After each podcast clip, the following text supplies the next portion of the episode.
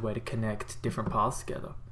Hundred percent. You guys can both still do your. I know Jordan. I know you, but um, Andrew, you- you've still been able to practice in this time, Um, not in stage four, man. Um, we got an email huh? at the start of stage four, pretty much outlining um, osteos and chiros or anybody who's affiliated with AHPRA can only see patients that are a, a medical emergency, so the equivalent of like a hospital grade emergency.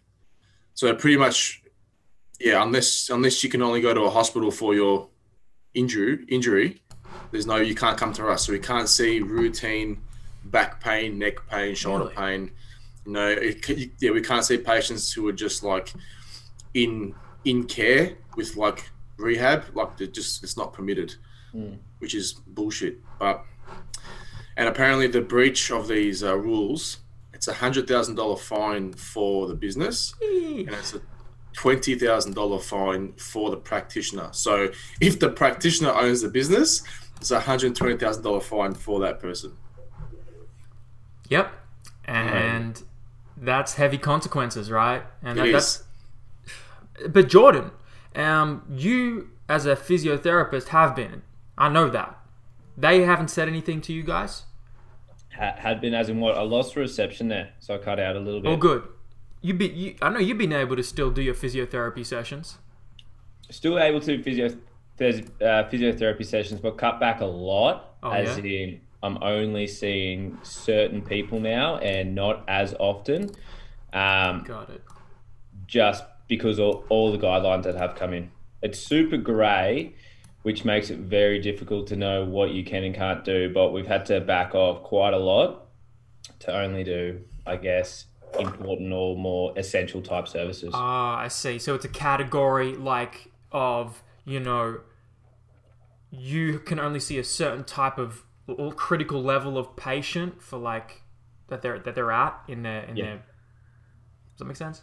Yeah, yeah, definitely. Jordan, Jordan, did you did you get a similar similar email to what I just said before? I heard Like- the end of what you said, and I think I've got I got something pretty similar. Yeah. Um, but again, it's it's hard to know exactly where to go from there. after because the way that I I guess think is going to be different to how you think. It's going to be different to how someone else thinks. It's going to be different to some the next practitioner thinks. So Yep. I think it's still very subjective, but at the same time, we've got to be quite smart in who we are seeing and the people that aren't going to deteriorate over these next six weeks. Um, will have to uh, stay at home and just not do as much. The hardest thing I find with what I do, because I see a lot of ACLs, Yeah. is trying to find out where I can go with that because I know that for a lot of them I see I've had to cut out because they're not going to deteriorate, but those early to middle stages, not not maybe strength wise they're not going to deteriorate, but mentally they're going to start to challenge themselves. The the pain levels are going to come back. They're not going to know exactly why this pain's happening or blah blah blah. So I think it's not only the rehab side, but it's the education side as well Hundred percent. that needs to come in. And and I guess that's where some telehealth and stuff like that can really uh, play a, an enormous role as well. Yeah, fair enough. Fair cool. I know a few, quite a few practitioners are still doing telehealth stuff. Um, I know a lot have shut shop until stage three. Um, kicks back in. Yeah, Um, I actually know quite a few who are just ignoring everything and they're Yeah. still seeing 20 plus people a day.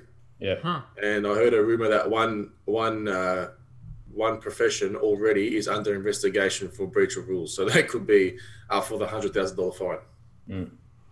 So I don't know, man. I mean, I don't know if, if they've got a hundred grand to throw away like water, then go for it. But you know what I mean? Well, Jordan, you brought up like that's interesting. I didn't know the details, and I think that's important because um, my understanding was incorrect. And you guys don't have full, as allied health professionals, you don't have full uh, access to your to your patients and clients. So you talked about ACLs and like the challenge of managing, um, not so much the physical but the mental. So I wonder how do you both deal with that component where you you're not seeing your patients as much and your clients as much and you're having to adjust the physical and the mental how do you adapt to that I think it's just really good communication. if you can have really good communication with your clients, if that's via uh, telehealth, if that's via uh, email, if that's via text or call, and just talk to them about exactly what's going on, pretty much empower them um, so they can do a lot of these things, um, it makes it a lot easier. But when there is no communication and they don't know exactly what's going on, that's when they kind of second guess themselves and they don't know uh, if they're doing the right thing, if they're doing the wrong thing, what this little niggle is, what this pain behind the knee is, stuff like that. They start to really second guess themselves, and then they can go down a dark hole if that keeps going without any good communication. Hundred percent, hundred percent. Yeah, pain. That pain education is a very, very big component um, to what we do as uh, as allied health professionals. Um, and and hundred percent, man. Like everything that you were saying, like they get one little niggle here and there, and they think the worst. Mm. So Yeah, and it's very so important common. to educate them on that stuff. Yeah. And it's just us just saying a couple words like, yeah, that's fine. We see that quite a lot. Uh, just keep doing what you're doing and leave it at that. You don't need to get too in depth or anything, but people just want that reassurance. Yeah. And again, all we do as allied health professionals really is empower people. That's that's so important. The the points you guys made. How do you how are you managing your communication now? Like like for me, like you would have seen because we work pretty closely together. You see, uh, you know, some coaches might have things like check-ins. Something. Some coaches, like my coach, he has like a weekly call check-in, right? Where he's I'm on the phone with him every week. How do you guys manage that communication? Is it as simple as a text every week you'll send? Is it an email? Like, is it an app you use? What are you guys doing? Well, with with me, because I'm a strength coach as well, Yeah. um, I still communicate with my clients through Instagram Messenger. Um, but I don't know when it comes to that sort of stuff, man. Honestly, like online online stuff, I'm a bit thingy about that. Like especially now with lockdown, it's like the people, uh, most people, are not going to have the equipment at home that they would at the gym. So it's like very hard to write a program that's the equivalent to what they will be doing in our sessions or at the gym. All right. So for me now, I'm just giving the advice and the education of just keep moving, just do what you can for now. You know, giving them a few tips and tricks here to how to maintain some sort of strength and endurance through this time. But in terms of like, you know, writing specific programs and everything, it's just too hard because I haven't got the facilities around it. And in terms of my patients, well, it's a bit that that is also tricky because there's that um, you can't really communicate with patients outside of your work hours. There's a bit of bit of grey area there in terms of how much communication there you should be. Sorry. Wh- what do you mean you can't? So like there's there's confidentiality sort of barriers. So like it's a bit unless the patient is your friend. Like, But does if- the patient have to be like yours, yourself? It can't be from the, another clinic. Is that what you mean? Like, It's just like uh, how can I how can I explain this? Um, so like let's just say for example you're a business right? Let's just say you're let's just say you you, you work you own an office for example right? The, the working office hours are between 9 till 5 right? The person can contact you between those hours but then everything after those hours the person shouldn't be contacting you. That's the kind of gray area that's around that. So like if my patients are contacting me after the hours that i see them unless it's an absolute medical emergency then okay, I can I can re- reply or I can talk to them. But we've been taught through our studies and everything that we cannot be communicating with our patients outside of the consult because it's like, for example, you know, what if what if they message you and say, "Oh, I've got back pain. What mm. shall I do?" yeah, and then you say, okay, well, do this and see how you go. And then you make it worse over the phone. They could potentially sue you because of that. But it wasn't an actual consult. Mm. You know what I mean? so it has Whereas to be under the under the banner of a consult where there's money being exchanged and it's within a business. Yeah, hundred percent. Whereas if they've if they've come in to see you, and you guys go through the proper console and the proper procedures, if you make it worse, well, you've just you've just given the advice and the treatment based on your knowledge of the presenting case. Okay. Is that same for you, Jordan, as a physio? I mean, you guys are both coaches actually, which is great because you guys come from an umbrella. Sorry to interrupt, but I think the, the point I'm trying to make is that I think you guys could probably attack those other areas that are more limited in the allied health professional with the strength coach approach. Definitely, definitely. Well, the way if we talk about kind of that communication side again, the way that I do it quite differently with my normal, let's say, uh, physio clients that I see at my physio clinic that I work at, um, exact same as what Andrew says. What, when they're in the consultation with myself, we do what we need to do. Mm. After that, there's not too much communication. And if it is, it's normally through my practice manager or something like that. However, on the other side, in the strength and conditioning gym, um, there's a little bit more after hours that if someone needs me, I will communicate with them, especially because 99% of these people are ACLs. So I like to stay in a lot of contact with uh, with this side um, because they're always going to have questions. They're always going to um, they're always gonna yeah they're always gonna ask something. So it's it's not saying too much in the in that time when you're not with them, but just give them little heads up of stuff that they need to do, need to stay on top of, and just have that constant communication. Uh, and then when I'm with them in the clinic or in the gym, that's where we have those big conversations and stuff starts to get rolling um, and pretty much go from there. So it's kind of, I do a little bit different to what I do on my physio side to what I do on the strength coach side. Hundred percent, Jordan. I'm exactly the same as you. And then, and then there's that bit of grey area where it's like, okay, well, what if your strength and conditioning client is also your physio or osteo client?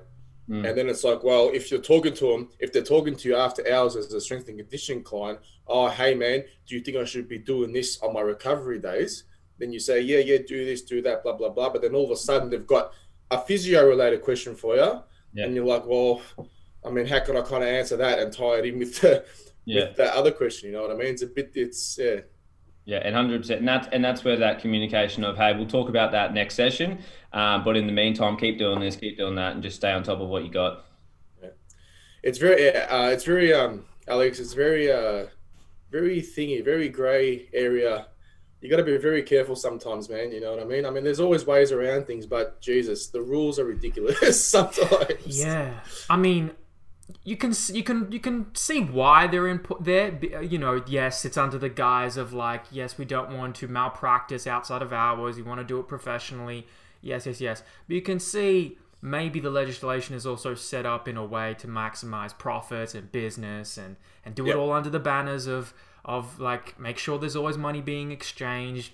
Maybe that's not always the best effective way to get results for the human being and client. I mean, you guys may push back and challenge against that. I don't know. Okay, well, uh, yeah, hundred percent, hundred percent. But think of it. Think of this, right? So you're both you're both PTs and coaches, right? Think of it this way. So, and again, I don't want this to sound like I'm money hungry or anything like that, which I'm not. But think of it this way, right? Let's say a client messages you and you give them the best piece of advice ever that could achieve all their goals through one text message. Now, that person could have been potentially paying you for 10 weeks straight, and you can watch them progress and you can teach them properly. Or that one little piece of advice you've given them, all of a sudden, you've lost 10 weeks worth of income. So, you know what I mean? There's two ways to look at that. you know? Yeah. It's, it's, it's very hard yeah. uh, because at the end of the day, it is a business. And myself, I don't think of anything I do right now as a business at all. I just do my thing. I really enjoy coaching. I really enjoy being a physio, but I don't think about the uh, business side at all. For example, I spend an hour with all my clients and only see a couple people a day, let's say six, eight people max a day. Whereas if I was super business related, I'd be seeing um, 20, 30, 40 people a day to really make the money um, you still got to make money. But I, I, believe that if I can see that person for an hour and only see them once a, a fortnight at the moment or once every three weeks, they're still going to um, get good care when they're with me. And then the rest of the side, I can put it online where I'm not really making any money, but they're still progressing. Yeah, hundred percent, hundred percent, and that and that'll and that'll come back to you later on in terms of, hey, this person's fantastic. He doesn't spend just twenty minutes with you he spends 45 minutes to an hour with you. He goes through assessment, case history, does his hands on, whatever, and he prescribes exercise rehab. as well as giving you pain education and pain advice to reduce the rate of pain that you may be experiencing throughout the week. It's there's a big difference between that sort of stuff. And I know so many clinics, man, 15, 20 minute appointments in and out, crack, crack, see you later. Who's next? Yeah. Hey, they're making a killing. Yeah. They can they can afford to buy the Mercs and the Beamers, but at the end of the day, it's like, well, are you getting the proper results from these Yeah. people? Or, Yeah. Mm. you know what I mean? Hundred percent. I'm with you there. And that's that's a big disconnect. Um, but you can see that, like we, we can see that so clearly now. Like you know, Right. those types of practices, I think, are getting um, weeded out more and more. Um, but you know, we talked about you know you guys as strength coaches and as allied health professionals. How do you guys? And I've seen you, Jordan, do it. Um, Andrew, I haven't obviously been as familiar with you, but how do you both bridge that gap between the strength and conditioning world and the physio world? Because one is more early stage, more diagnostics, and one is like great preventative. We don't want this to happen again or as worse. How do you guys marry the two? Uh, uh, question: Are we are we recording? Yeah, yeah, of course. We live. Are we? Yeah. Oh, I didn't even know who we were recording. I don't even. Sometimes I don't even say because I just want to. I just want to talk. yeah, I'm just like, okay, well, it's, it's quarter past. I didn't even know we- we started recording. Yes, sir.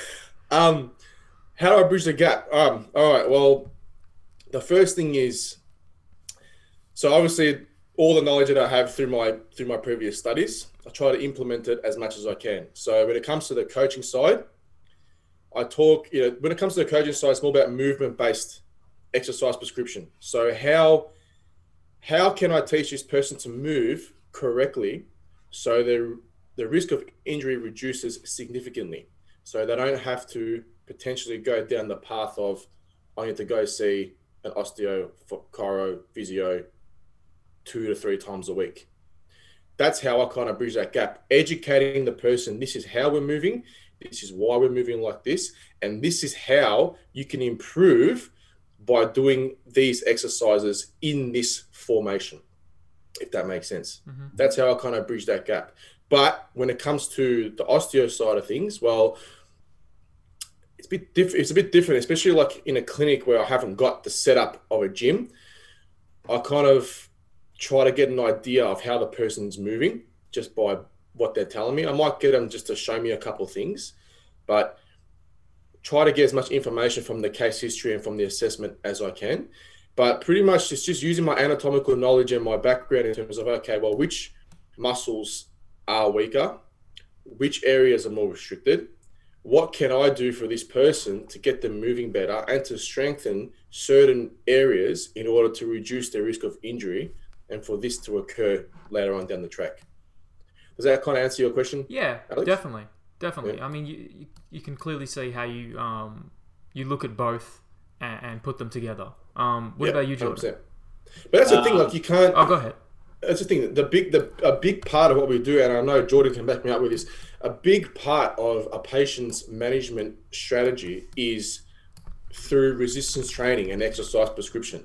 Like, yeah, even though we know hands-on manual therapy, it does work for a lot of people, but in terms of long-term results, you need to implement some sort of exercise-based program for the person to reduce any risk of injury long-term. Yeah, definitely. Definitely. I guess the way I go about it is, yeah, very similar. Andrew and I, it's quite easy for us because we're allied health professionals and we do strength work. So that connection there is super easy going from day one of injury all the way to return to sport or return to goals. But for a lot of people that only have either an allied health um, profession or just a strength coach or a PT, that disconnect is huge. That disconnect is huge. And it's, I think it's down to, I guess, trust sometimes. It's down to uh, maybe greed sometimes or, or just lack of communication um, that we've tried to, we've got to bring them together and really integrate. And at, I guess at Woodford's, it's quite easy for us because I work with all the strength coaches. Yeah. So that communication is constant. I can get you to come into the room when I am Yeah. treating one of your clients Mhm. and, and you'll know exactly what's going on from day one rather than me trying to send you an email or Yeah. trying to give you a call and I can't get onto you or the, the client doesn't remember what I said. Stuff like that, I think that's super common. And that's why this middle section here needs to reduce and that integration model needs to happen a lot better. But I think it's just if you're an allied health professional, have a good strength coach around you. If you're a strength coach, have a good allied health professional Yeah. around you.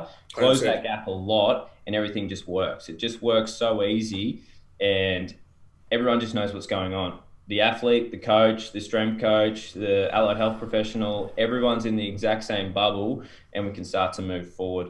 Whereas most of the time it's the physio s- is here, the strength coach is here, athletes kind of in that middle area and we're just trying to figure out Yep. what it, what everyone says.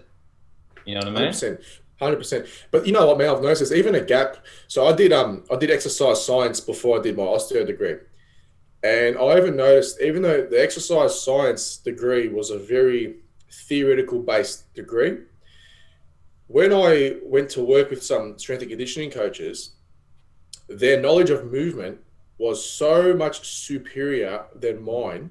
My knowledge around physiology and biomechanics on the theoretical perspective was was pretty good Yeah. but their practical application and how they would explain things was just second to none Yeah. so even going from an exercise science degree or exercise scientist then talking to a strength and conditioning coach Yeah. there's a gap there's even a gap there and it's funny actually a funny a friend of mine actually a, a colleague of mine now the, the gym i work at the owner so a friend of his was doing an exercise science degree. Same thing. This guy knew everything about everything, physiology, whatever. But then when it came to movement-based application, he had no idea. So my friend, who's a strength and conditioning coach, he had to literally teach him. This is why we deadlift like this. This is why we squat like this. This is why our limbs have to be in position like this. And he he knew none of that. Yeah. But he could tell you everything about ATP PP system, anaerobic gly- glycolysis, Krebs cycle. He could tell you everything about that. But when it came to movement based therapy, he was just, yeah, the, the knowledge wasn't quite where it should have been. Hundred percent. Hundred percent. So what's your what's your answer to that, Andrew? You know, for the allied health professionals and coaches listening, how do you think um, we can integrate each other better? You, you know, it's funny on Instagram. I'm, I'm in this uh, this group chat with a bunch of uh, strength and conditioning coaches all around Australia, and we, we talk about it all the time.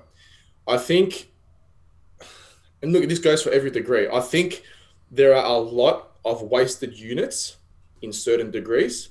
Like for example, you have in a semester of uni, you have what, four subjects, right? Two of those will be fantastic. You will learn all these things two of those would just be absolute shit and waste of time, right? I feel like when it comes to the exercise science base of things, I don't know what it's like now, but I know when I did it, a lot of it was it was theory, and the theory was fantastic. I learned a shitload of stuff, but in terms of the practical application, how to move correctly, how to work. I mean, being in the lab, and um and Alex, I uh, have I've had a very good chat with your friend Alex and colleague Alex Gamruzes about this. We had a great chat about this. You spend more time in a lab coat than you do in a gym, hmm. right? So you spend more. So you spend more time taking blood lactate levels, VO2 max, all that stuff, and not enough time. Okay, guys, this is how the this is how you deadlift. This is a hip hinge. Why do we hip hinge like this? What are the determinants of recognizing an effective hip hinge? What's the difference between a sumo deadlift and a conventional deadlift? How does a trap bar deadlift differ to all these other deadlifts? You, you don't learn any of that stuff. You know what I mean? And I think that area is lacking in terms of an exercise science degree because those are the fundamental movements in a gym. How many people do you know who go to a gym who want to learn how to deadlift? But even then, you think about everything you do during the day, you're picking something up off the ground. What's that movement? it's a hip hinge. It's a deadlift. Yeah. You go, you go to, you, you're in the garden or whatever, you're doing something, you go to squat. That's a squat. You know what I mean? 100%. Like you don't, you don't learn that. Yeah. You learn, oh yeah, let's put a big mask on your face with a tube that's going. You don't know where it's going, and let's measure someone's VO2 max levels and their blood lactate levels. Even though that's fantastic, but how can you apply that unless you are working with a an elite level sporting club? Yeah. It's very clear why that is the case. We, we, we know it's like exercise science degrees, they're sold in the culture to prepare you to be a coach. But it's kind of one of the biggest lies about it because it's not designed to prepare you to be a coach or trainer. It's designed to make you uh, an exercise scientist and prepare you for further study so you can be potentially a lecturer or even more so a researcher because that's where a lot of it leans and that's where a lot of money is is in research at least from the university setting. So it, it makes sense why right? It, but it's still a problem. And i think some universities are doing trying to do a better job with like strength and conditioning majors. They're recognizing even this term of strength and conditioning which is great. But i think if you want to be um, if you want to be a coach and trainer you know, exercise science degrees is just a foundation of theoretical knowledge. It's like just a couple of pillars. Like you need to like liaise in other areas um, to build that well-rounded skill set of, of a practical skill set. Hundred percent. And I feel like if they implemented a little bit more of that in the degree, yeah, then it might then the, the, the degree overall might be a little bit more effective. I think.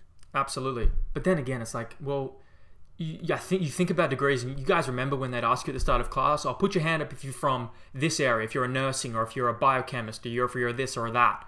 It's like, oh, oh, you guys aren't catering for nurses and coaches, and you're catering for like everybody under this umbrella. Like, oh, of course it's broad, of course it's not specific. That's later on because we can't do specific now. We have to be efficient, and efficient is putting everybody in this bucket of a health professional and trying to teach them effectively. So, you know, I'm mad at it, but I'm not mad at it. Does that make sense? Yeah. I understand. Very true. we got a question from Matt Whiprick. Okay. Both you guys talked about you know education around the client and around injuries and management is key. But what key principles or specific learning points are really important to teach new personal trainers? You know, just to uh, help give PTs context in working with clients who experience pain and injuries? That's a good question.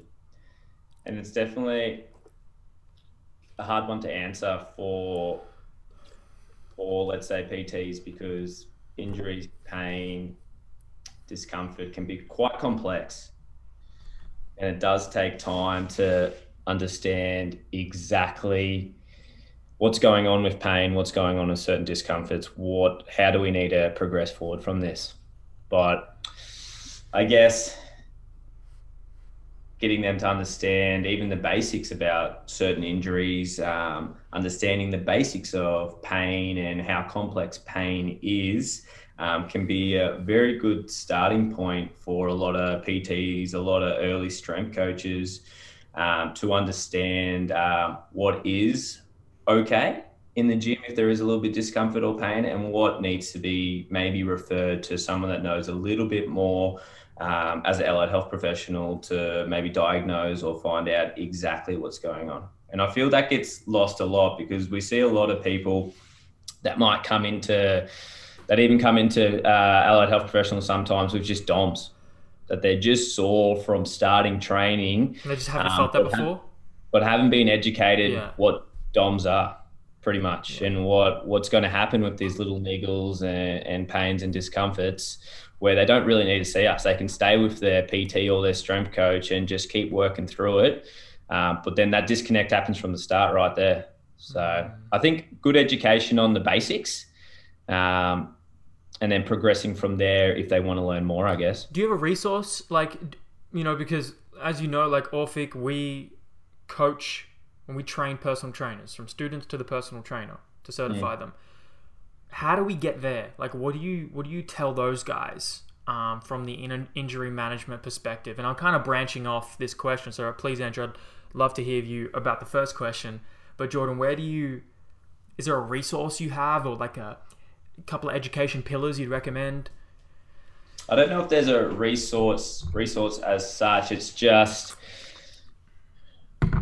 yeah, I don't, I don't 100% know if there is a resource that I've used. It's just over the years of, of, of learning more stuff about injuries, about um, pain levels, about uh, pain science that I've just picked this stuff up. I think it's quite tough, and Andrew might be able to answer this better, but it's quite tough early on to, to get people to understand about certain injuries. um, to get to get them to understand about uh, pains and discomforts. So it's it's more about just a whole going through professions like um, osteo or physio that that we learn a lot about that stuff, and I think that's what puts us apart a little bit. Um, and where you do need someone that's quite, you do need to have a referral to a good allied health professional uh, where you can learn a lot more about this. Even if it's having a mentor that's a, a physio or a mentor that's an osteo, where you can start to uh, pick up a lot of this information and you can use it in your practice. Maybe you could explain that better. That's what you did, though. Like we talked about it on my podcast. We talked about how you got those mentors when you were younger, and that taught you a lot before yeah, you hundred percent, hundred percent. But I mean, for let's say, let's say for a PT or a strength coach, having a, a physio mentor, having an osteo mentor, that can just give them those little things. Like I've got a strength coach mentor that that helps me keep progressing through um, with with that side of it. So, my response to the the first part, hundred percent agree with what Jordan just said.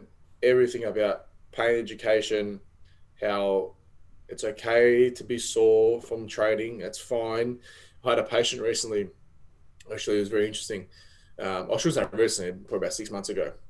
Big powerlifter, lifts a lot of weight, and he was questioning to why he's always sore after he lifts a lot of weight. And when I say a lot of weight, I mean rack pulls 180 for seven, five sets. All right. Um, I'm just, and again, it's that re-education of this is a result from exercise. This is what happens to our tissues. It's all a part of adaptation. So, like Jordan just said, all education about pain and it's okay to be sore, it's fine. And trying to teach them that there's different types of pain. So they may be experiencing different levels of pain, different types of pain. And it's okay to be sore because actually, recently I did a podcast with a naturopath and I was talking about pain and inflammation. Pain is not actually a bad thing. Pain is just, it's a protective mechanism. So if you've got knee pain, for example, it's like, okay, well, that's your body telling you, hey, man, there's something going on here. Let's kind of have a look at what's going on here. So it's not a bad thing. Pain doesn't mean tissue damage. Mm. Excessive amounts of pain to the point where it's almost debilitating, okay, there could be some tissue damage there. But educating the patient on DOMS versus debilitating pain, that's a big factor. And tying that in with how to help PTs kind of understand that, like Jordan just said, having someone else who you can kind of learn off and mentor off. Like Jordan, you said you um you've got a strength coach who's a who's a mentor to you. Is that right? Yeah. Yeah. So having that and even vice versa to that. So with my background, my colleague now, Daniel, who owns the gym I work at, so I learned a lot of my strength-based knowledge of him in terms of movement, you know, all the fundamentals. I learned it off him. Whereas my theoretical side of the body, both exercise and injury rehabilitation, he learnt off me. So I think that kind of scenario that Jordan was talking about it's the it's a perfect scenario. You can't get any better than that because you're always going to be learning off each other. And I can almost guarantee you that that person is going to find out about external resources where they can learn. So like webinars, seminars, and they can say, "Hey, um, this person's doing a webinar on powerlifting. You want to come to that?" Or vice versa. Hey, this person's doing a webinar or seminar on injury rehab and exercise prescription. You want to come to that? Whereas if you didn't have that, your learning may be limited to a degree. So you guys talked about. I'm, I'm trying to passing out the, the information here. So definitely, pain science is definitely a key thing, and the difference between like how much pain, discomfort, soreness, like uh, defining those for the client and getting them to contextualize those. Um, what are some other principles that you guys think the early personal trainers need to know around rehabilitation and injury management? Rest is not rehab. Oh, absolutely. Tell him, Andrew. Oh my goodness. Look, look, look. I still, I still think rest is important. It's he starts moving. just, rest, look, loose. rest is rest is still important, and there's a lot of evidence to suggest that, like muscle tendons, especially because we got there's two different types of tendon injuries. There's tendonitis and tendinosis, right? So tendinosis there's a factor in there to show that rest is actually important for a tendon in that component. So rest is still important. However, injury prevention requires appropriate external load mm. in for pain management and injury rehabilitation. That's that's an important factor. Rest is not rehab. Mm. Rehab exercise is rehab. Hundred percent. And I guess a lot of them need to understand as well that, and this is probably a lot of allied health professionals as well need to understand that it takes time. Rehab takes time, and you're yep. not going to see changes in one session, two sessions, three sessions. They need to understand that you've got to do the basics right. Yeah. Do the basics for a while. That might start with some more isolated exercise and progress into a normal training period or training block, but it does take time. Any injury, any discomfort, any pain is not going to go away like that. Sometimes it does, and we're like, we're doing this perfect. But other times it does take a lot of time. Uh, but just going through the basics, keep reassuring, keep empowering people, and you'll slowly get to where you need to be. How do you get people buy in in that sense in a world where people want shit like this and it's like quick fix, quick pill? How do you get buy-in that patience long term, more money, more effort? How do you get them to get into that process? Good, good communication. Tell them what the end goal is from the start. If if if you're going through a period where you're like, uh, it might be maybe three, four weeks, and then you'll be good. Um, and then they get to three, four weeks, and they're like, uh, I'm feeling the same as I was three, four weeks ago, then you've already lost them. But if you've got that good communication from the start, as to say, this is what we've got to work on, this is what we've got to hit, and this is kind of a rough time frame that we might be able to get there in. But if you just keep hitting this and slowly yeah. working up the steps, slowly getting up that mountain, okay. you're going to get to where you need to be. So communication from day one, um, especially because I, as, as I said before, I work with mostly ACLs. That communication from day one is super important because if it's not there, then they're going to get to all these different time frames and they're like, I don't know what I'm doing. I don't trust this person, and I'm going to go find someone else. Pretty much. That is so important. I think that's a mistake early on I made in, in my coaching careers that I didn't give, uh, you know, we don't give clear uh, guidelines and stepping stones, right? Stepping stones towards the end goal. And you give them these little micro goals, you give them wins. Every mm. week they can celebrate a win and feel better about their progress. I think that's so important what you just said, Jordan. 100%. Also, I'm going to add to that as well. So, part of that communication aspect is putting the question back on them. So, like, if they're if, let's just say, for example, if they've got an injury and they want to get back to playing footy, right? You want to ask them, how bad do you want to get back to playing footy?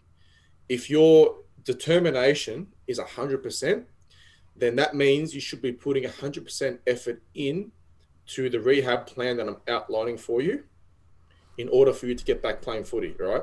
If someone wants to get better, but they're half-hearted about it, but they don't want to put in the work during the week, well, then you need to explain to them, well, if you're going to put in half the effort, then you got to expect this pain to prolong for an extended period. I mean, like for example, if someone comes in because they've got back pain from a from their desk job, and you prescribe them some exercises, some of them don't even want to do it. Some of them just want to come back and just get treated every week. But but if, hey, if you want to do that, that's fine. But you can't expect this pain to magically go away. Yeah. You know what I mean? The, the work you put in outside the consult is what makes you better. Because if you think about it, we only see the person maximum one hour, potentially a week or a fortnight. It's not one hour a day. How do you guys manage maximizing adherence, especially in a profession where you can't legally communicate as, as much outside of hours. Like for me, I got my check-ins. You guys as coaches might have check-ins. How do you guys manage the accountability side to maximize adherence? I guess it'll just come back to if they really want an additional consult, it'll just be through an additional consult, either via telehealth or face to face. I mean, because there's so many rules around it, it's very hard to work mm. around it. You know what I mean? Okay. But again, like Jordan just said, it's that communication from the start. It's really explaining to them if you want to get back to this, if you want to do something at this level, this is what you have to do. And if you don't do it, hey, I'm not your dad. You yeah. do whatever you want. Yeah. But you got to understand that this is the result you're going to get. 100%. Yeah, exactly what Andrew said. It's it's quite different for me in the uh, working in the physio clinic compared to uh, the strength and conditioning side because the strength and conditioning side, they've got so much to gain about getting back to getting back to sport. They they want to be there so fast with the ACLs. They want to be there straight away. Whereas on this side, where I've got people coming in with lower back pain from sitting at a desk or or neck pain or whatever, um, they don't have as much of they don't they want to get better, but there's no rush for them to get better because they they don't care as much or or it, it's not the biggest factor in their life. Whereas someone with an ACL, they want to they want to get back, they want to go go yeah. go. So this side's so easy. This side is just that really good education from the start and telling them if if you do it out just exactly what Andrew said. If you do a lot more outside of this consultation, you're going to get better quick. If you're just coming to see me once a week and we're doing some treatment, it's going to take some time and you are going to get better, but it's going to take some time. And just getting them to understand that is the most important thing because if they want it to take time, that's up to them. If they want to get better straight away, that's also up to them. They just yep. got to put the work in. Well said. So you're managing expectations from the start. That's what I'm hearing. Yeah, hundred percent. Yeah, put it all out straight away because then everything's going to be out there and they know exactly what they need to do. If you kind of hide stuff from them and you say a little bit week to week, um, they're going to start to, I guess, second guess and and maybe end up going for, let's say, someone goes and gets a scan, which most of the time that's the one thing I don't want them to do because then it's going to even slow them down even more because they're going to start thinking about this scan. But if I tell them what to do from day one, this is what you got to do. I'm going to 100% get you better. Let's just slowly work, work, work. It's going to work. Very good. Very systemized, progressive. And like, I, you keep hearing the constants. Like constant communication and expectation um, management. How do you guys? I want to talk about communication because it's so relevant. I think that's what the art of coaching and the art of being a health professional is. We talk. We know the importance of it, but in the practical sense, how do you guys manage your communication styles from person to person to person? How do you stay adaptable? How do you? How has that changed over the years? The way you communicate? Yeah, that's a that's a good question, actually, Alex. Um, it's very, it's not very different, but it's different in a strength and conditioning setting than it is with an osteo setting. When people are coming to see you as a strength and conditioning client, they most of the time their goal is to what, lose weight or to get stronger, whatever. Your communication style will be the same but a little bit different. Whereas when it comes to osteo or chiro or something like that, your communication style, it'll be a little bit more empathetic. You'll be using knowledge, oh, you'll be using communication in the sense where you're trying to integrate. So there's this model that we use, it's called the biopsychosocial model. We use different different um, aspects of their life to try and determine why they are in pain where that might be biological, where it might be psychological, where it might be social, which ergo the biopsychosocial model, right? Whereas when it comes to strength and conditioning, yes, the empathy is still there, but the way you approach it is a little bit different because it's a different setting. It's it's kind of hard to explain, but I think the biggest difference in those two settings is that biopsychosocial model in terms of pain and exercise. Would you agree with that, Jordan?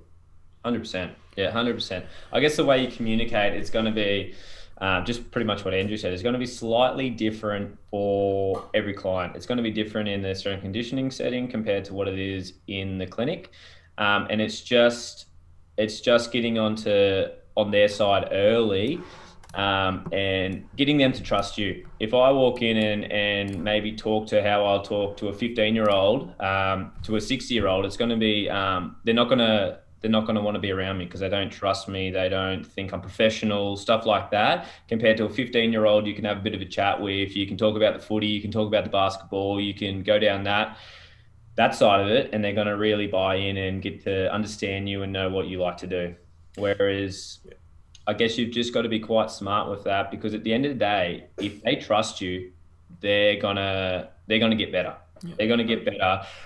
Um, where there's those clients that don't trust you, second guess you, they're the ones that are going to move on, go to someone else because they don't feel like they're going to start to improve.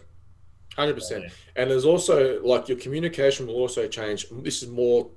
Oh, this is both fields again, but probably more so in the um in the clinic. When we when we look at patients, we look at what we call like orange and yellow flags. So if someone's got a lot of yellow flags in terms of like how they perceive their injury. So like if they if their injury like based on assessment, if if we only think it's like a two out of ten, but they think it's like a seven or an eight out of ten and they really exaggerate it. Well, your communication style with that person will be a lot different because their way of perceiving information is going to be a lot more heightened Mm.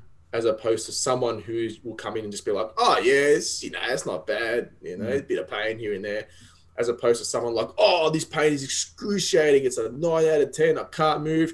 But when you look at them, it's not that bad, like they're moving fine. So that's where your, your communication style, like Jordan said, you will talk to those people differently than you would to the more chilled. Well, let's go deeper. people. How, how, how would you communicate? Because one end might be like they might be the, the, the tough guy or girl who doesn't want to admit that they're in pain, and the other end it's like oh the over dramatized character type, right? How do you guys then? Let's go deeper. How do you communicate to them to not offend and, and, and to also respect that people feel what they feel and perception is reality. So how do you guys go deeper in that? it's just that reassurance it's constant reassurance that and education on the on the topic so looking at see with those sort of people you're going to be doing a lot more more biopsychosocial stuff so you're going to be communicating with them a lot more than you're actually going to be Trading. putting your hands on them even though the hands-on aspect will be or could be a potential benefit to their consult but for them it's the communication and it's how you explain to them this is what's happening this is why it's happening and it's going to be okay because hmm. usually with this sort of pain this is how long it takes and the, and if you do this this will be the result. So it's more education empathy like i was talking about before and the constant reassurance that's going to be okay. That's that's those will be a lot more exaggerated in the consult with those sort of people than the more laid back person. Mm. Yeah, Good you- point. yeah, spot on that. It's it's that reassur- reassurance early on, and understanding how important the things we say is to our clients. So, what we say is probably going to be the most beneficial thing with those clients that are nine out of ten pain um, early on, getting them to understand that they're going to be all right. We're going to get through this. We see this quite a lot, um, and we're going to get back to wherever you need to be. Whereas on the other side, with that guy that just comes in, he's got a shit back or whatever, and he's just like, oh yeah, I'm just going through it. I've got to, I've got to go to work. They're the ones that you've got to you can you can have a little bit more fun with, but you've got to also sometimes even hold them back. Yeah. They're going to be that person that even again I keep going back to ACLs, but you got some of those ACL guys that are like, yeah, this is fine. I'm going through it. I'm just going to start running. I'm going to start doing this. I'm going to start changing directions. And they're the ones that you've got to hold back slightly compared to that other side that are so scared to move that you've got to slowly push, educate them, reassure them, and progress through there. Yeah. That's 100%. That's great. I think that gives two very good approaches into how you'd. And you know, it's great. I hear it again, like reassurance. Like th- that is seems so important to what you guys do, to what health professionals do. Is do you guys say that now? Is because you've you used to be the health professional who didn't understand how to do that, or you've seen things like that that have gone wrong? Like, how did you guys learn that that was such an important thing? Um, I think um, I think just dealing with people for such a long time, you kind of just it kind of just develops in you. Like I've, I've been a PT for almost eight years now, right? So I've and I've worked with many many different people, many different people. I was a boxing coach for a few years. I've worked with people in their 40s and 50s who just want to exercise because their doctors told them if you don't train, you're going to die of a heart attack. You know, I've worked with people who want to get strong and power lifters. But it's funny because during my degree, the, the biopsychosocial stuff, they were really implementing that all the time, all the time. And being in practice now, I can I can see it, I can understand it. I can see how the different communication styles change mm. throughout so many people. And like Jordan said, how you word things to these people can play such a big role in A, if they come back and see you, or B, how they're going to respond to your treatment methods. Very, very big. You know what I mean? I mean, there's evidence now that if the if the person doesn't like you as a practitioner, if they don't trust your judgment, doesn't matter what you do, they won't get better. So, Alex, you could hate me as a practitioner, right? And I could treat your back, your lower back. I can do the same thing to you as I would to Jordan. But if Jordan likes me, Jordan's response will be 10 times better than yours. And if anything, yours will be the same. Hmm. That's So such an true. interesting phenomenon. Hmm. How do you guys develop trust? Oh, maybe what do you do with the clients who aren't trusting you as much? Because everybody's been there. You know, is it a case of where you have to realize maybe the client coach isn't a good fit, refer you out to a different person? How do you guys manage that? I just think it's it's trying to get onto their level early because most people you can get on their side. Some take a lot longer than others, but I guess that's the most important thing about being a coach or being an allied health professional is being able to adapt to every individual. Mm. So it's finding ways where you're trying everything to to really get that that client, that athlete on your side, because as soon as you break that barrier down, you're gonna you guys are gonna be working really well together. It may get to a point where, all right, this is probably not the best fit, um, and refer to maybe a different coach, maybe a different allied health professional because you've tried everything and and you still want to be in communication with that person. So you refer them to someone that you trust and respect. Um, but most times, if you put the work in, you're able to break that barrier down, get on a pretty good, um, I guess, trust, respect um, type level with that client where you can start moving forward. But it's just, 100%. yeah, keep Yeah. going, keep trying. hit Jordan hit the nail on the head there. It's that building the relationship with the person and the trust with the person, and you will find as the weeks progress, they may even if they the more they trust you, they'll start to open up to you about a lot of other things, and then that's when you know, okay, this person, this person trusts my skills. They obviously trust me as a practitioner, as a person. Like they will potentially get the best out of me if I keep doing what I'm doing. All right. I think there's a lot in there for a lot of coaches and health professionals there.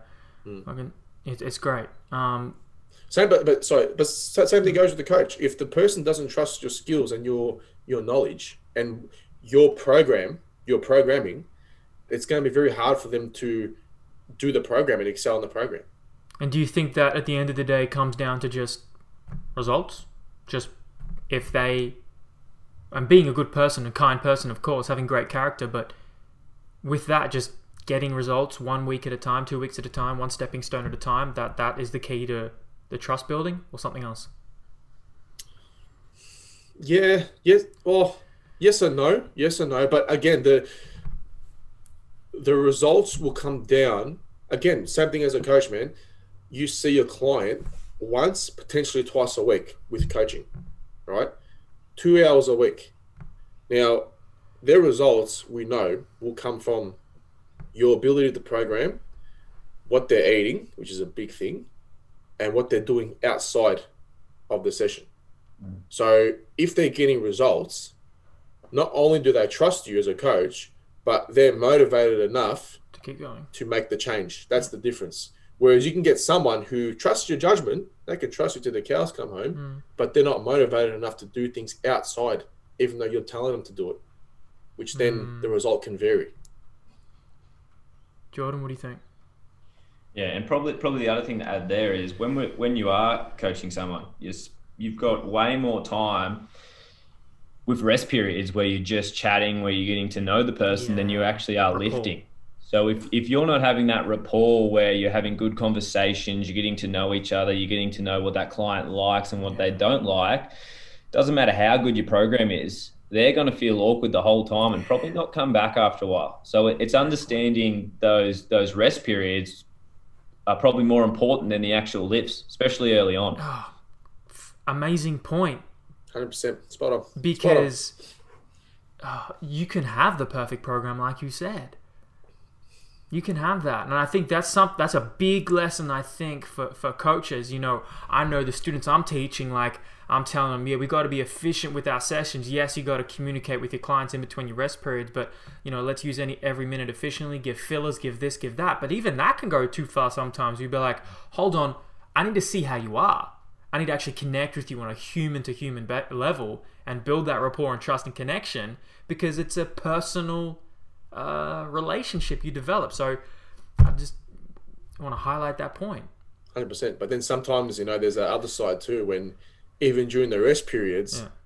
and I'm sure you both have experienced this, when the client doesn't want to speak or it's hard, you try to start a conversation and they just don't mm. want it. They just shut it down. And it's like, okay, well, all right, second set, let's go. What do you do? you know, you know how do you manage that? Whether that's maybe they're having a bad day, maybe maybe they're more introverted. Like, how do you manage that? Um, I uh, it's me personally. I just try to instead of asking them like about their personal day or whatever, I'm saying, you know, oh, have you just general chit chat? Have you been watching any new TV shows lately, or have you have you had this? I went to this restaurant the other week. Have you been there before?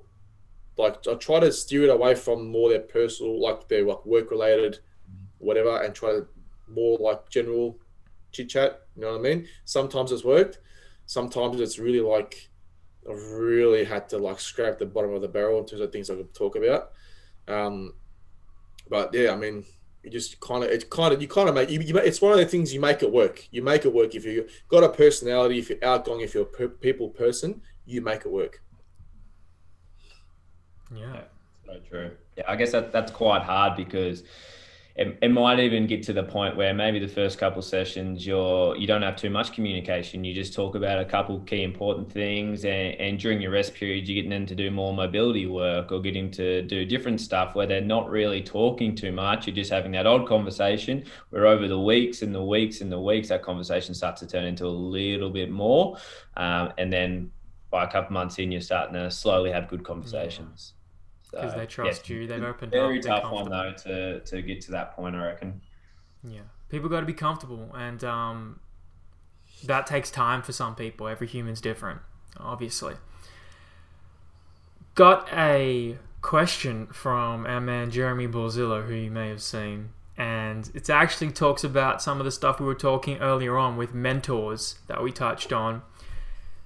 Jeremy, and this is obviously for both of you, but interested to hear who were your mentors coming up through uni and through physiotherapy and through through osteo? Like who were they for you and what did they teach you? I guess um, i was quite lucky. So when i was going through my exercise science degree um, my partner's dad knew a pretty good physio in uh, on the Gold Coast where I lived. Um, so I was hanging out with a physiotherapist named Tim Brown when I was still going through exercise science. Um, and he was someone that even before I started my physio degree, he was talking about uh, pain science and, and, a lot, a lot, a lot about the, the pain side rather than just the hands-on and, and going through going through what we normally learn. So I already had that in in the back of my mind before going into physio school. So I reckon that helped out a lot, and that's someone that I still talk to um, still here and there because he was such a big influence in my um, in my early early physiotherapy career. Um, I never really had a mentor. Like I was quite self motivated and self driven to just learn on my own um, I used to reach out and communicate with a lot of people. Like going through my uni, my uni days, um, I used to do like OBS. We used to call it OBS, where you go to a clinic and you just observe a practitioner. So I used to message certain practitioners and I used to go observe them, see what they did, just learn off them. Um, but in turn, there was probably one or two there where I kind of caught up with a couple times outside. But in terms of a mentor, I don't think I could sit there and say this guy was my mentor for an X amount of time. He was great. I'll kind of just my own my own mentor, if that makes sense. Like I'm just very self motivated to learn of different people and you know try and apply that to my own style of whether it be strength and conditioning or um, or osteo. You know what I mean? Yeah, and that's a great thing because there's many ways to do this, right? Mm. Oh yeah. Oh, There's many ways for education pathways, and now in the 21st century, like Literally. you can literally get a world class education right here. And Yep. guess what, guys? We're trying to do it every Wednesday. How amazing is that? All these amazing podcasts and pieces of education you can learn from all around the world, and that's what sounds like you, you you've done, Andrew, or doing. yeah. Well, oh yeah. Well, well, do you know what? With the internet these days, there is no excuse to not learn of all different types of people. You've got journal articles you can read. You've got podcasts you can listen to, like you just said. You've got webinars you can watch. There's all different avenues. You know, even people at uni. All right, all right. You go to uni, fair enough. That's fine. But what are you doing outside of uni? Mm, Are you a? Are you studying what you're studying? Like, are you going over your stuff, which everyone should be? Or are you learning off other professionals? Like, for example, on Saturday, I'm doing a webinar, and I'd say out of the 15 people doing it, 10 of those people are students, which is fantastic because that just shows their motivation to learn and to better themselves as, as practitioners. You know, we need we need more of that. It's a big big thing. Absolutely. That's good. It's great to hear. Do you guys have favorite um, uh, education resources like um, pod favorite podcasts for health professionals and, and, and injury management or just general health? Um, podcasts, books. Uh, yeah. What do you guys you, something you're listening to or, or watching or reading right now that's you'd recommend? So pod, podcast, um, I listen to the ATP podcast, the ATP project. They're fantastic. Love them. I also listen to occasionally. Uh, they're called Barbell Logic on YouTube. They're they're fantastic. Um, I listen to Joe Rogan occasionally as well. Um, books. Um, I probably the, the most recent book I probably got is this one here, which is also fantastic. I highly recommend people get that. They want to learn how to squat, learn about joints, and how squatting is amazing for our cartilage. Um, but I just try to revise many of my university notes as I can, as often as, as I can. To be honest with you, man. Like, Yeah. It's good, man. You're using the big investment that you made. Why not? oh, People just forget 100%. about it. They finish a degree and they're like, "Oh, I'm done." It's like what? But how? But how? I don't understand. You are a health. You are a health professional, right? I don't know what your what your your your hippocampus in the brain is like. You can read one thing and you can just forget about it. I don't even know. I don't. I don't know a human being who's like that. You need to consistently be revising this stuff, man. Especially when it comes to like what we do. Yeah. The most the the most consistent thing you're going to do in a practical setting. That's what you, that's what you have to be revising. Very important. Well said, Mr. Radcliffe. Radcliffe Rehab. The rehab. Um, a lot of a lot of strength and conditioning and track and field stuff is kind of where I'm going at the moment. So probably podcast, uh, Pacey Performance podcast. Um, I think he's from England, but he's just got so many, I guess, a broad spectrum of, of a lot of different individuals that have come on from physios to strength coaches to uh, high performance managers all over the world. So Pacey Performance podcast is is super beneficial. Uh, and there's a lot that's like that, like even ALTIS, which is a track and field, um, track and field, I guess, company in Phoenix. Uh, they got a pretty good podcast, but they got even better resources on their um, on their online store. So ALTIS, A-L-T-I-S, is um, amazing for anything, I guess, track and field based, um, where a lot of it is going these days to a lot more involvement in sprinting and understanding technical side of that, um, compared to just the uh, just the main lifts in the gym as well. So a lot of, I guess, strength coaches, physios, osteos are starting to think more about the track side, uh, which is super important to a lot of rehabs. Um, other than that, books, just a lot of different strength and conditioning books. Um, and then currently getting mentored by um, the big Jay Ellis, um, which has been really good as well. So this period's been quite good for me, I reckon, because I'm learning a lot. Because business has slowed down, it's giving more time for myself Yeah. to go over different things again and, and stay on top of everything and progress my knowledge and listen to more podcasts, read more books, um, and go from there pretty much. Absolutely. I mean, I think it's a good place to finish off. How are you guys using this time where you can practice a little bit, but not as much? It's up and down. How are you guys adapting during this period? What are you learning about yourself, about your business, about how you run? What do you, yeah, what's what's the standout over these last couple months that you're taking away? Well, with me, because I'm not working until the 13th of September, so, or even prior to this, so currently I'm. I think what's so special about webinar, I'm, and I'm running it this weekend. Second thing is I'm learning how to play guitar. That's cool. Everything about it. I also I've, I've played music my whole life. I try to play drums every day. All right. I train virtually every day.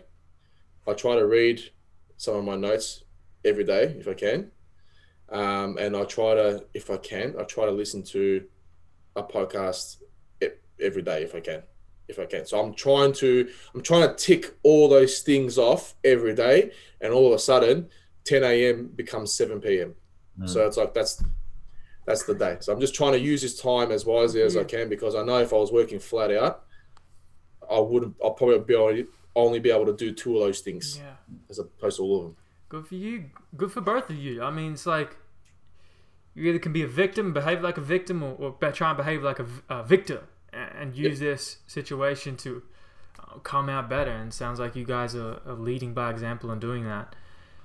Do you guys have any parting thoughts, um, questions, or asks of our audience, or just where people can find you guys? I guess um, probably the most important thing that we talked about today is that communication and how important that is, but also having that integration model. So if you are a strength coach or a PT, start to find an allied health professional that you can work with, that you can learn off, that you can mentor from, and and start that early. Because if you got that trust and respect, um, that integration model is going to work really well, and client results are going to improve from that as well. Well, actually, to touch on that, how do you recommend actually coaches go about doing that? Because there's a million different physio, chiro, osteo clinics. Like, how, how would you recommend they find a good one? I, I think the same way that that we've all kind of done it is to just maybe from word of mouth or just calling up a clinic or just getting to know anyone is going to be better than knowing no one. So I, I think just doing some research yourself, even if that's on social media or just through the internet, through Google, just finding someone that, that's in your area um, that you like their their bio or something like that. You think that uh, they're thinking similar things that you want to, you want to do, and just kind of progress from there. There's no perfect way. It's just trying everything really. For sure. Hundred percent. Hundred percent. I couldn't. I couldn't have said it any better myself. Any last uh, thoughts, Andrew, or just where people can find you guys? Um, well, my Instagram account is take control underscore osteo. My Facebook page is take control P E R F. You can also uh, look up my website if you like, takecontrolperformance.com. Um, and in terms of just based on what we were talking about today, yeah, I agree with Jordan. Just how you communicate with your clients or patients is very important. Um, that reassure if you're in a practical setting in terms of a clinic, that reassurance and the, um, the education around pain is very important. Just understanding, you know, there's so much evidence coming out about pain. It's it's ridiculous, and you know, trying to educate people on listen, pain is not a bad thing. Okay, pain does not equal tissue damage, and just because you're in pain doesn't mean you need to have a Nurofen like M and M's. Yeah. Very very important. You know, I mean, if you are in pain, for whatever reason it is, all right, consult your practitioner, mm-hmm. consult someone who knows about it, and then once they reassure you about it, do your best to try and True. take it on board and just forget about it. There's no point grieving over it. You know what I mean? Because that that's a very very limiting factor in terms of your recovery and performance. Well, very well said. Very. Uh, is there a pain scientist expert resource you guys would recommend for people who want to dive deeper into that? Well, there's a textbook called Pain. Can't remember who it's by. I can't remember who it's by, to be honest with you. Um, during my uni degree, we had a, a, unit called Pain, and it was based off that. Um, but yeah, it's called Pain, and it's excellent. It really dives in deep about how the nervous system changes, especially as the person progresses to chronic pain, Yeah. and how and how they perceive pain. Talks about how people who who have lived in pain throughout their whole life and how they've they they just consider it as their daily it's their daily thing. Like you like you know how me and you are just talking like this on a, on the podcast. People people think of pain that way. Yeah. it's it's pretty crazy. Yeah. Um, but you know, it's it's fantastic. I, I highly recommend Awesome. it. Jordan? Yeah, my, the book that um, I recommend, it might be the same one. We could be thinking about the same one, but this one's called Explain Pain. It's by um, Dr. Butler and Dr. Moseley, um, and it explains pain in layman's terms. It's got really good pictures um, to, to kind of talk you through everything, and it's probably one of the best books I've read about pain, and it's not only for the practitioner, it's also for the client. So I'd recommend Explain Pain highly. Got it. Thank you, boys. And um, where can people find you, Radliff? Instagram, mate, rather for rehab. Uh, can we still get the merchandise, or are they all sold out? Nah, a couple more teas. We've got a couple. Come on Can- right in, mate. I'll show you. Oh, show them. They are F fresh. My Check this housemate made these. Bro, they're Um, so slick. You want to shout him out? Who who made them? Oh, look at that! That's great. name's Jimmy Newman. He's my housemate. Oh, Jimmy. Yeah. Jimmy. Yeah. Does Jimmy Newman have a uh, a website or an Instagram that he does his graphic design on? Yeah, I think it's just James Newman. If you go onto my page, he's, he's um, tagged in the um, photo that we did for the um, shirt as well. Love it, Jimmy. Great job. All right, boys. Unless you guys got any last uh, anything you want to say, then uh, thank you both so much for coming on, and uh, I'll talk to you in a, in a sec, Radliff. Thanks, So- Alex. Thanks for having me on, mate. having. Appreciate it. No problem. I'll see you guys later. Catch you later. Cheers.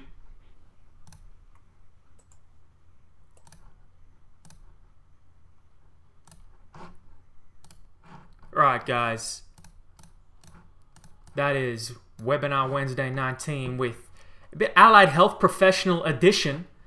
We have with uh, my friend and colleague Jordan Radliff, and that's a, that's a great example of how me and Jordan integrate. Like, I have been referring my clients to Jordan for feels like years at this point, um, on and off, and often doing initial assessments with him as a compulsory thing, so I can screen my clients through him, through his lens. And it's something we definitely uh, recommend you guys look at. Like Jordan's based in Moorabbin, and and and, the, and Andrew's based in the Brunswick area. Also, Jordan's based in the Brunswick area too. Goes back and forth. Like those are two guys that we can all like look to and and like, hey, can I use you as my referral? Like, if you're listening to this and you're a coach or a health professional, you don't have an allied health professional in your, in your corner. Here's two great examples of them, and um, I can say it's definitely makes you think you don't have to do everything on your own. Right? I, we don't have to be the expert in every single facet of human science. I mean, practically, that's going to take decades, right? So before you get to that point, we might as well humble ourselves and work with each other in more unison, in more synergy, right? We should always do that anyway, but especially now when when we don't have as much, uh, you know, uh, experience um, along all these topics.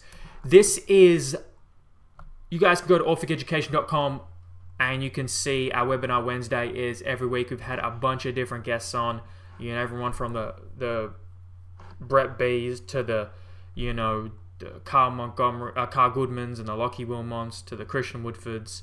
And um, every Wednesday we do these podcasts live. If you guys want to know, be notified when we do them, just follow us on social media. Post about it every Tuesday, or just put your name and email in the Orphic Education uh, box on our website. Um, all of these are on YouTube, Facebook, all podcast platforms, so you guys can listen to them anywhere. I'm Alexander Emanuel. If you want to find more about me, that's my name. Otherwise, I'll see you guys next week. Stay well, stay healthy, stay strong, and let us know if you need anything. And if you want to become a PT and a coach and you're serious and you're not looking for the quick fix, but you're looking for the, one of the most comprehensive courses out there, we might be a good fit for you.